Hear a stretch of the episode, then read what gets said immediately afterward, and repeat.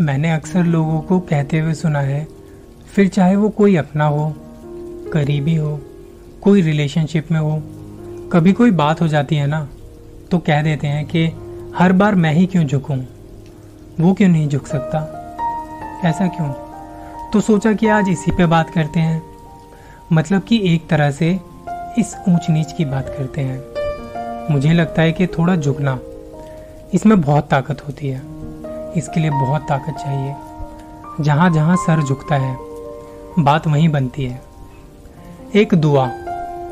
सजदा अगर ज़मीन पर हो तो बात आसमानों तक पहुँचती है।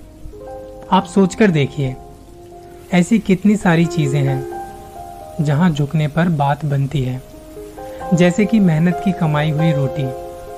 जब थक कर शाम के वक्त थाली में वो रोटी आती है, उसका एक निवाला लेते हैं। उसे खाने के लिए जरा सा ही सही, पर आपकी गर्दन झुकती है।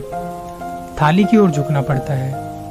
थाली कमाने में, रोटी कमाने में जो मेहनत लगती है, उसको पेट तक पहुँचाने के लिए झुकना पड़ता है।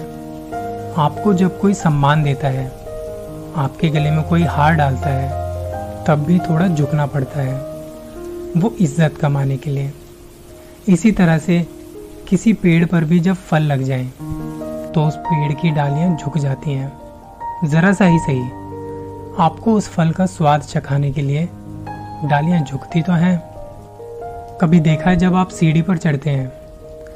तब भी नज़र ऊपर नहीं, नीचे रहती है। उन्हें देखकर आगे कदम बढ़ाते हैं कि कहीं ठोकर ना लग जाए, चोट ना आ जाए। इसलिए झुकना बहुत ज़रूरी होता है। और जैसे मैंने कहा, दुआ करने के लिए भी सर झुकता है। तब वो दुआ आसमान में कबूल की जाती है। वो जो वहाँ सबसे ऊपर बैठा है। इसलिए झुकने को कमज़ोरी नहीं, ताकत समझे। अगर आप झुकना जानते हैं तो आपका कद, यकीन मानिए आपका कद बहुत ऊँचा होता है। जैसे मैं अपनी बात करूँ तो मेरे माँ बाप जब मैं छोटा था तो वो मुझे उठाने के लिए झुकते थे।